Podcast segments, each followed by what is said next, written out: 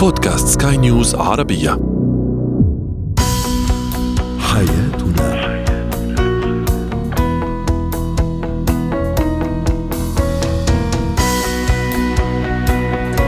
مستمعينا الكرام أهلا بكم معنا إلى حياتنا فضاؤكم اليومي الذي يعنى بشؤون الأسرة وباقي الشؤون الحياتية الأخرى والذي يمكنكم الاستماع إليه. عبر منصة سكاي نيوز وراديو dot com slash podcast وباقي منصات سكاي نيوز العربية الأخرى. شاركونا أيضا عبر رقم الواتساب 00971 خمسة ستة واحد ثمانية ثمانية ستة اثنان اثنان ثلاثة. معي أنا؟ آمال شاب. اليوم نتحدث عن الأمان أو الشعور بالأمان في الحياة الزوجية. تحديدا الأمان عند المرأة. متى تشعر بالأمان ومتى ينقص لديها هذا الشعور أيضا؟ كيف نحتوي المراهق الذي فقد والده بسبب الموت لا سمح الله أو السفر أو المرض أيضا؟ وما مدى الخشية من تفشي؟ ما يعرف بجرائم الشرف؟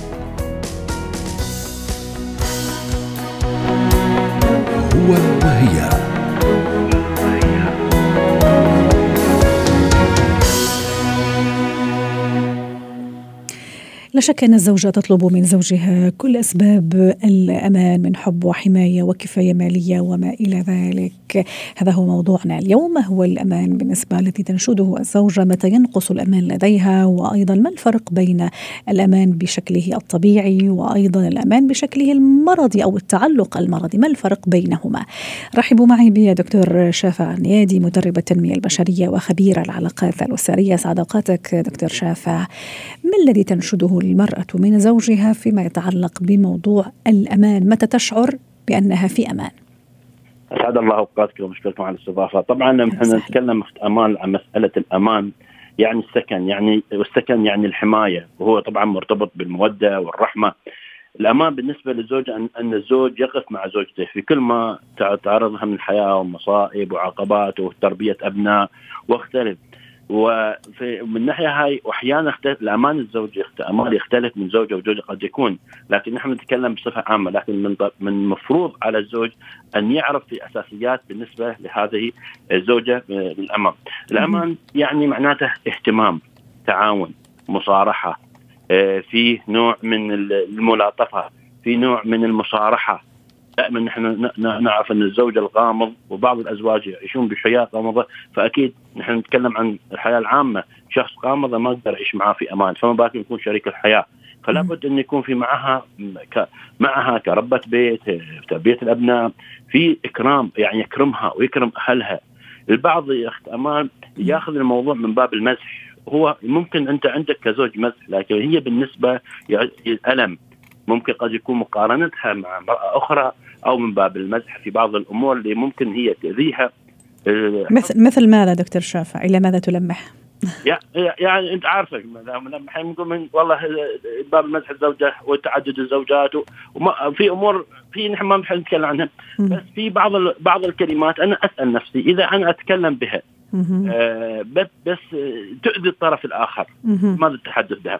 هي باب البعض ياخذها والله من باب المزح. حتى مسألة تغيير الظروف اللي تمر بها. أنا كل إنسان له في مواقف في آلام في فلا بد تقدير ظروف. تينا امال استشارات والله بعض الأزواج ولا يبالي بأي مصيبة للزوجة. أنا مالي دخل تصرفي أنت. هذا خطأت أنت. فاذا اي وين كيف أنا أقدر أعيش؟ كيف هاي الزوجة تقدر تعيش بهذا بأمان مع هذا الشيء فلا بد أراعي ضعفها. لا بد أحترم كل من من ذويها وأهلها. لأن احترامهم هم احترامها لهي يعني حتى الاحترام أمام الناس. وعدم الاستهزاء والأخذ المشورة. ما أخليها عذرا. مال بعض الأزواج الزوجه ك كوجود وجودك عدمه. يعني لا يأخذ مشورتها. في أمور أنا ما أقول في أمور تربية الأبناء في أمور المنزلية في أمور في البيت. وبعدين انتبه الزوج كثير التذمر. دائما يشعر الزوجة بنوع عدم الأمان. يعني نحن نتكلم زميلي في العمل. وكثير التذمر وكثير التشكي أنا ما أقدر أعيش معه بأمان هذا الإنسان. فما بالك بعض الزوجة. إذا أنت شخص سلبي شخص متذمر تتأفف من كل صغيرة وكبيرة بعض الأزواج كيف تعيش زوجة بأمان مع زوج يجلس؟ أنا أشبهه وقت أمان مثل مفتش الأغذية. يعني يجلس يتصيد الأخطاء يتصيد بعض الهفوات لابد هذه إنسان فلا بد مسألة نوع من التجاهل نوع من التغافل. مع احترامنا طبعا لهذا النوع من الوظيفة لأنه هم أيضا هدفنا حمايتنا يعني أقصد هذا طبعا لاحظ الوظيفة اللي حضرتك ذكرتها بالعكس يعني هم ناس يعني مشاعر عاطفية. اي اي اي مفهوم. طبعا أكيد هم هذا. آه بعدين في نقطة أخرى ما في حياة بلا مشاكل ولا خلافات. أول مشكلة وأول خلاف أتخلى عن تتخلى أنت كزوج عن الزوجة فكيف تستطيع أن تعيش بنوع من الأمان؟ نتعامل مع المشكلة دائما إحنا نتعامل مع المشكلة المشكلة في المشكلة في حل المشكلة وليست في المشكلة. رائع. بعدين أنصت أنت يا زوج دائما لما تنصت الزوجه نحن نقول أنصات لكن ما هو نوع الأنصات؟ نوع الإنصات بنية الفهم وليس بنية الرد. يعني مم. نية الفهم يعني أن أعيش الظروف اللي تعيشها الزوجه أي صح. أفهم أضع نفسي في الموقف اللي هي تكون فيها. نوع من المديح ركز على الإيجابيات. ركز على على الجهود اللي هي ممكن تبذل لها. أذكر فضلها لي. فضلها على الأسرة. فضلها على في حياتي أنا. يعني ما أقول والله وجودتي يعني عادي في حياتي ما بيتغير دكتور شفا حضرتك عم تذكر شيء كثير مهم إنه يعني الأمان. إنه قبل كل شيء هو فعل طبعا وأيضا يضاف لي كلام الطيب والكلام الجميل وتفادي أيضا بعض العبارات والمصطلحات اللي ممكن زي ما تفضلت يكون ممكن الغرض منها مزح أو هذا لكن ممكن تفهم خطأ وتشعر المرأة بعدم الأمان. طيب مفهوم الأمان بالنسبة للمرأة وحاجتها لهذا الشعور الامان هل يختلف مثلا في البداية عن مثلا لما تكون أم لما تكبر شوي لما الحياة الزوجية أيضا بيناتهم يعني تأخذ هذا المسار هل يختلف مفهوم الأمان عند الزوجة في مراحل الحياة الزوجية تبعها. يزيد أكثر. لحظة أمال الإنسان الأم هذه أم الآن هي الزوجين في بداية حياتهم. لكن لما بعد مدة تصير أم تصير مسؤولية أبناء تصير مسؤولية في عنده. وكل أم أكيد تخاف على أبنائها. كل أم أكيد تخاف على بيتها. فكل ما كبرت العائلة كل ما كبرت الأسرة كل ما زاد العشرة والعمر هذا كل ما كان في حاجة للأمان أكثر. جميل. الامان مصدر قوة. يعني ما ما, ما نقدر نطالب بأم في أشياء وهي حاسة بنوع من الخوف على ابنائها، يمكن أحيانا لو تكون أنت لحظة لما أكون كشخص لوحدي ومع إنسان كشخص ممكن أحتاج للأمان، لكن لما أكون أنا عندي أبناء وعندي صح. مسؤولية بيت وبعدين عمر مضى مضيت في هذه الأسرة 10 و20 30 سنة كل ما يزيد العمر كل ما أنا أحتاج للأمان أكثر أكثر. رائع. لأنه طيب. مضى مضى من عمري. أنا وهذا العمر إذا ضاع عني هكذا فأكيد يعني نوع من الشعور بالخوف. آه أيوه. على سيرة الخوف انت أنت ذكرت نقطة كثير مهمة حضرتك دكتور شافع. الخوف أنا راح آخذ هذا المصطلح. لا أطرح فكرة يعني في إحدى المشاركات كتبت يعني على مواقع التواصل الاجتماعي على موضوع الأمان أنه آه، هي ما تشعر بالأمان إلا إذا شافت زوجها وأولادها. وخلينا نحكي على الزوج تحديدا. ومتى ما غاب الزوج اللي تحس أنه الدنيا كلها مكركبة من وراه وما بتعرف تعمل شيء ولا تقدر تاخذ خطوة للأمام ولا تعرف تتصرف. يعني هون ما تشوف إنه الأمان صار أيضا عنده شوية جانب سلبي خلينا نقول أو هذا التعلق المرضي بالشريك. أي نعم الأمان حلو وإني أكون حاسة إنه هذا الرجل أو هذا الزوج هو سندي وهو ظهري وهو بس في النهاية آه، إذا زاد الشيء عن حد انقلب لضده. مش رأيك دكتور؟ سلبية اخت أمال أن ان أن الزوج يقوم بالبيت من الألف للياء كل صغيرة وكبيرة. مجرد غياب الزوج أكيد شو يصير؟ يصير خلل في هذا البيت. وجود الخلل أكيد شو يصدر للزوجه نوع من الخوف وعدم وعدم الأمان. إيوه أنا أنا كيف أشعر بهذا الأمان دكتور شافع؟ بس حتى إذا غاب الزوج لأي سبب من الأسباب ممكن مسافر ممكن عنده عمل ممكن عنده دراسة يعني لأي سبب من الأسباب لكن لا يختل هذا التوازن عندي هذا التوازن النفسي في النهاية. أي نعم هو موجود لكن في ظروف معينة. تحتمت عليه إنه يغيب هذا لا يعني إنه حياتي تتكركب لأنه في الأمان في النهاية أيضا مصطلح يعني أعمق من وجود الشخص ك ك كوجود يعني جسدي أو حضور جسدي في البيت. هنا لابد مشاركة حتى نختم دكتور. مشاركة الزوج الزوج لابد أن الزوج يشارك الزوجة في أشياء كثير من المهام بحيث أن لا قدر الله لو غاب وظروف العمل أو ظروف ما شابه ذلك هي تقدر تستطيع أن تنجز تنجز وعندها المهارة وعندها الاستطاعة. فرق لما الإنسان أيوه ما عنده أي نوع من مهارة ولا عنده خبرة في الموضوع وهي يقول أنا خلاص أنا بروح والمسؤولية عندك. طيب مهم. هل أنا دربت هذا الإنسان؟ هل أعطيته خبرات؟ هل أعطيته ثقة أيضا دكتور شافع؟ أعطيه ثقة. مم. لابد في مشاركة لابد في تعاون. هنا لما إحنا قلنا قلنا في بداية الامان المشاركة الزوج يشارك زوجته. فأول ما يغيب الزوج الزوجه عندها المهارات عندها. القدرة عندها الاستطاعة. فتقدر. تقيد أو تقدر آه، تمشي هذا البيت وأمور المنزل بكل سلاسة. صحيح. ما إذا هي هو يقوم بكل المهام أكيد من طبيعة الحال شو بيصير نوع من الزوجة؟ نوع من التعلق السلبي واللي نحن ما نطلب فيه. وكثير تمام. من الحالات أختي امال. آه، بعض الأزواج حتى والله الزوج البطاقة ما تعرف تستخدمها. البطاقة. الإلكترونية ما تعرف تستخدمها ابدا. ليش. الزوج يقوم بكل صغيره وكبيره صحيح. هذا يعني حتى حتى نختم دكتور شافع في فرق كبير وشاسع بين الأمان ال- ال- الجميل والإيجابي والتعلق أيضا المرضي اللي أحيانا يخيلنا أنه نوع من أنواع الأمان. شكرا لك دكتور شافع نيادي اسعدتنا اليوم بهذه المشاركة. ضيفنا العزيز من أبو ظبي. زينة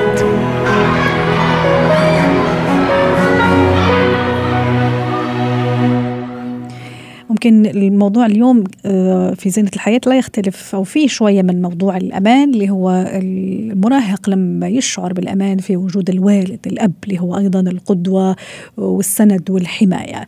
ماذا إذا فقد المراهق الوالد لسبب من الأسباب؟ قد يكون موت لا قدر الله أو مرض أو سفر أو يعني غياب لسبب من الأسباب لكن غياب طويل. كيف أحتوي هذا المراهق؟ رحبوا معي بدكتورة هبة شركس الخبيرة التربوية ضيفتنا العزيزة من أبو ظبي. يسعد أوقاتك دكتورة هبة.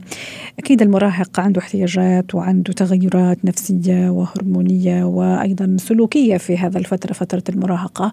وأكثر ما يحتاج يحتاج للأمان زيه زي الزوجة اللي كنا نحكي قبل شوي لكن احتياج من نوع آخر أو أمان من نوع آخر.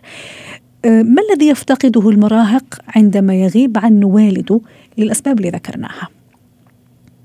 هو طبعا ال- المراهق زيه زي أي إنسان محتاج للأمان والأمان هو آه، يعني وليد ال- الثقة إن الشخص ده يكون حاسس بثقة في شخص معين فبيحس في الامان بالأمان في حضرته ويكون عنده ثقة في نفسه كمان إن هو يكون يعني عشان يكون ال- الأمان ده يكون معتدل. ويكون عنده ثقة في, في ربنا سبحانه وتعالى قبل أي حاجة وخصوصا المراهقين بتبدأ شوية المعتقدات الدينية عندهم تتاصل فمهم قوي إن إحنا نبني عندهم التفاؤل ونعرفهم إن التفاؤل عقيدة ونربطهم بإن الأمان في وجود ربنا سبحانه وتعالى وفي معية الله سبحانه وتعالى. آه لما بيغيب الأب لأي سبب من الأسباب طبعا طريقة الاحتواء بتختلف حسب طريقة السبب يعني لو الأب مسافر في عمل أو مسافر في دراسة أو آه لأي سبب من الأسباب لكن هو موجود والأسرة متماسكة.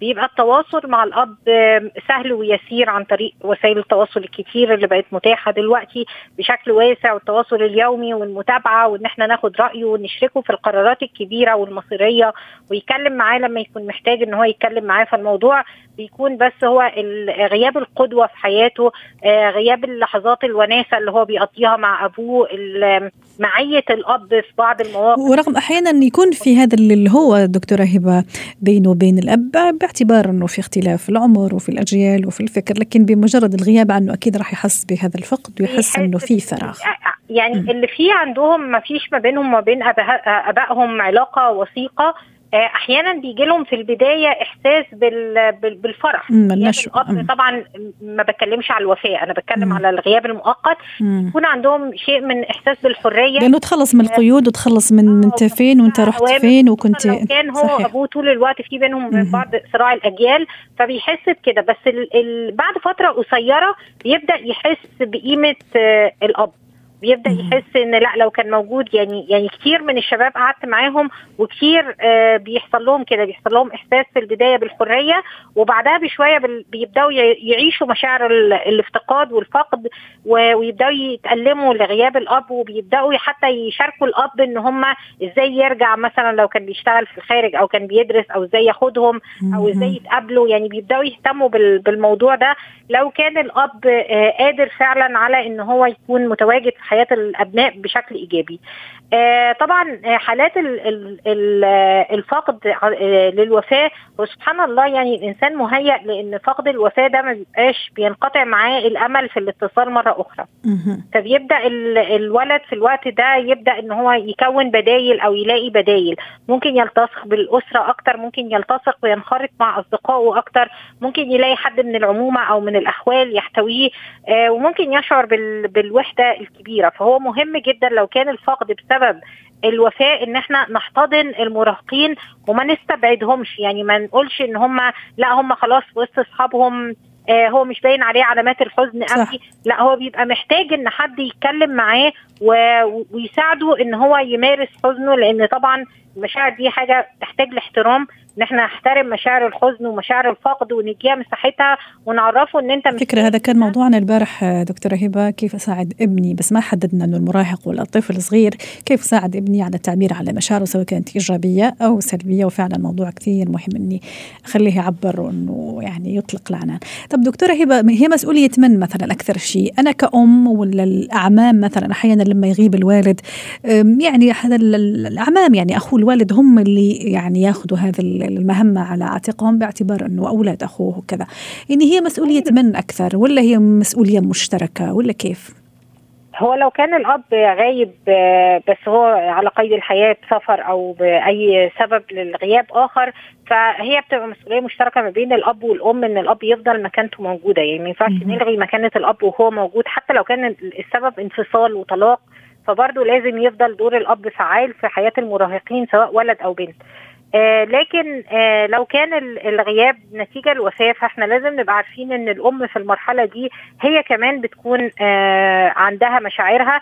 فالأقرب للأولاد والأقرب للموجودين والأقرب سنا لهم. يعني لو كان عنده حد من أخواله سنه قريب منه أو أو حد علاقته جيدة بيه أو كان حد من أعمامه فهنا ما فيش شرط وما فيش تصنيف. المهم إن يكون في شخص إحنا حاسين الشخص ده قريب وإن ابني ممكن يرتاح معاه ممكن يفضفض معاه سواء كان خال أو عم أو خالة أو عمة أو صديق أو معلم أو بس طبعا مع أخذ الاحتياطات إن الناس دي تكون ثقة آه نقدر إن إحنا نطلب منهم الدعم لأبنائنا. لو كنا إحنا غير قادرين على تقديم الدعم في المرحلة دي آه كأمهات يعني لو كان في حالة طلاق أو كانت في حالة وفاة أحيانا بتكون الأم نفسها منهارة ومش قادرة إن هي تقدم الدعم. صحيح. مفيش اشتراط مين اللي ممكن يكون ممكن يكون الجد ممكن تكون الجدة. المهم إن أنا فعلا أبحث في محيطي على حد يقدر يدعم ويساعد معايا في تجاوز هذه المرحلة وتجاوز الفقد وإن المراهق يبدأ يستقل ويقف على رجليه ويقدر إن هو يكمل مسيرته. ونبدأ كمان حتى نديله أفكار لو كان الفقد بسبب وفاة نبدأ نديله أفكار إزاي يفضل على تواصل مع والده المتوفي عن طريق صلة الرحم عن طريق صدقات عن طريق الدعاء عن طريق إن هو برضو يعني أحيانا بيزوره في المنام. فبعض هذه الأشياء اللي بتخفف عنه وبتخليه حاسس بالتواصل ممكن تكون داعمة له في المرحلة دي خصوصا في حالات الوفاة. دكتورة هبة أيضا حتى نختم معك في في دقيقة. إذا كان الأب على قيد الحياة لكن غايب بسبب غايب لفترة طويلة بسبب العمل بسبب الغربة بسبب الدراسة يعني الأسباب هذه غير طبعا الوفاة لا قدر الله. هل يعني يجب على الأب مثلا الوالد إنه يشرح لهذا المراهق سبب الغياب مثلا الحرص على التواصل معه بشكل دائم الحرص على إنه يعني فهمه إنه هو خليفته يعني في البيت إذا صح التعبير هو اللي راح يعتمد عليه هو رجل البيت. أعطيني كذا طريقة حتى أيضا يكون هذا المراهق يعني في الجو يعني ما كثير يبتعد عن الولد وإن ابتعد عليه جسديا يعني. هو مفيش أي حاجة في الدنيا ممكن تخلينا نتخلى عن أدوارنا الوالدية. يعني مفيش أي اكسكيوز مفيش أي عذر يخلينا نتخلى عن أدوارنا الوالدية إلا لو كان عذر قهري زي مرض أجلسنا تماما وخلانا مش قادرين نتواصل أو زي سجن لا قدر الله أو أو وفاة. لكن باقي الأعذار الثانية في عندنا ملايين الأساليب والوسائل اللي ممكن نتواصل بيها مع أبنائنا المراهقين. أول حاجة مهم ان إن هو يحسسه إن هو شخصية مستقلة وإن هو معتمد عليه من غير ما يخليه يكون مكانه. علشان إحنا برضو مش عايزين نخلق المراهق المتسلط على اخواته الاصغر منه.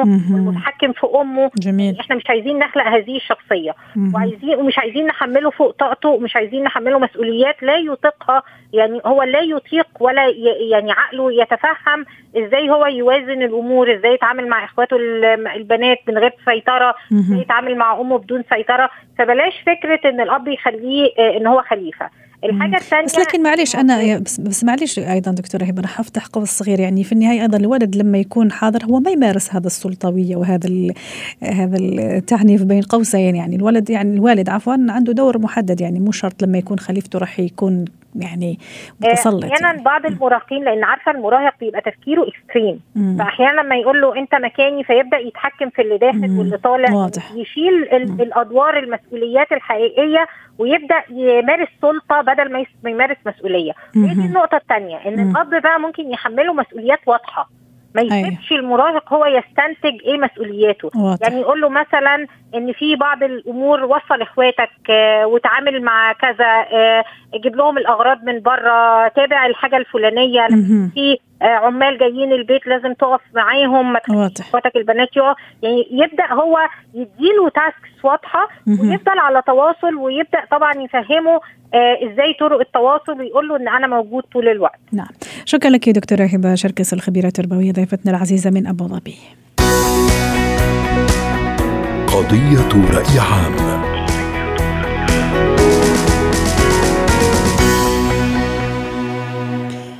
اليوم في قضية رأي عام نتحدث عن ما يعرف بجرائم الشرف التي تطل بين كل فترة وأخرى لتثير الجدل من جديد حول هذا هذه القضية في الحقيقة. أثار مقطع فيديو يصور ما بدأ أنه عملية قتل فتاة قاصر في محافظة الحسكة بسوريا.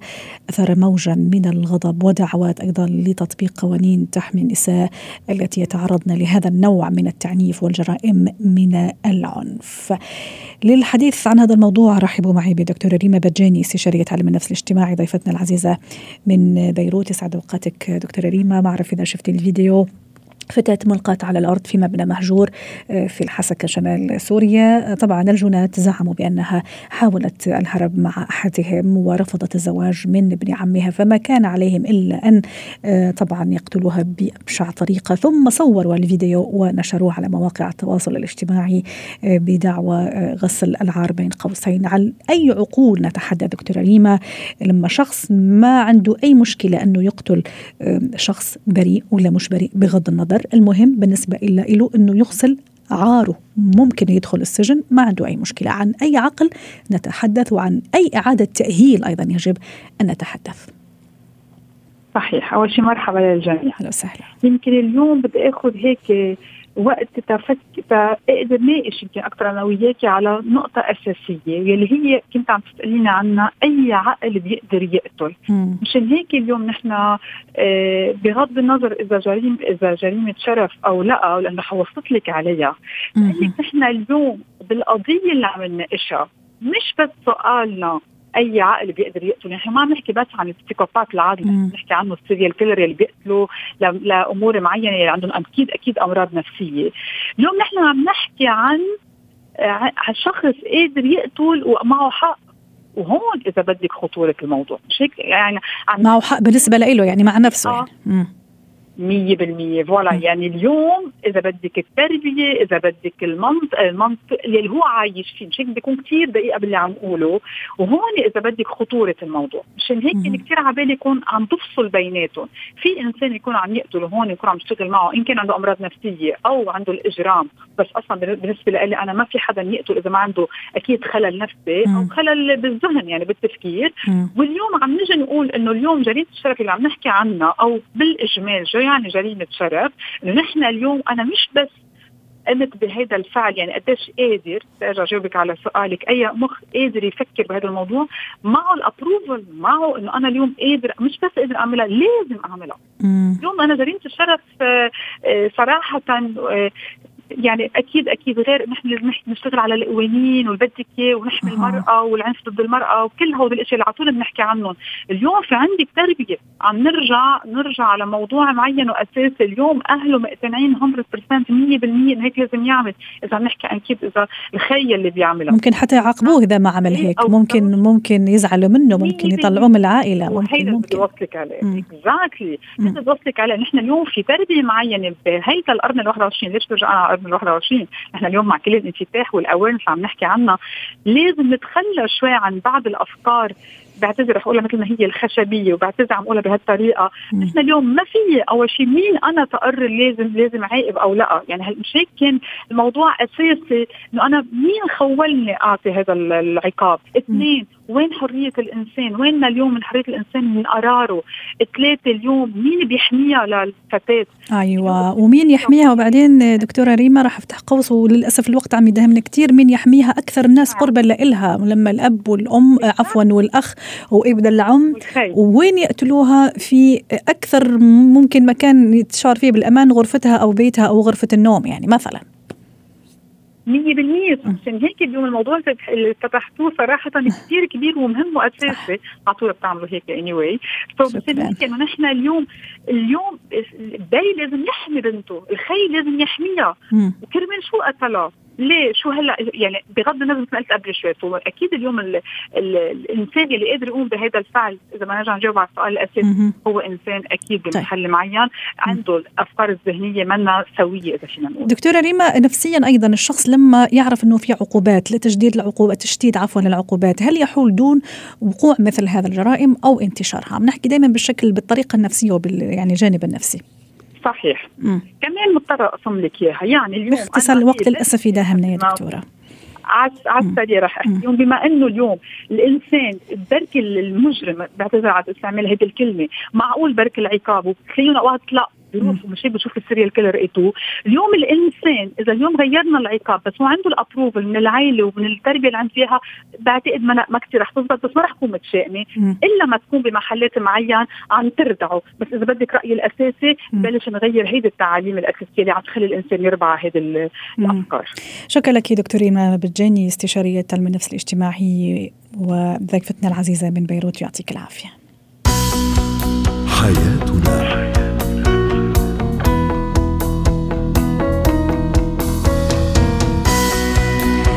ختم حلقة اليوم من حياتنا شكرا لكم وإلى اللقاء.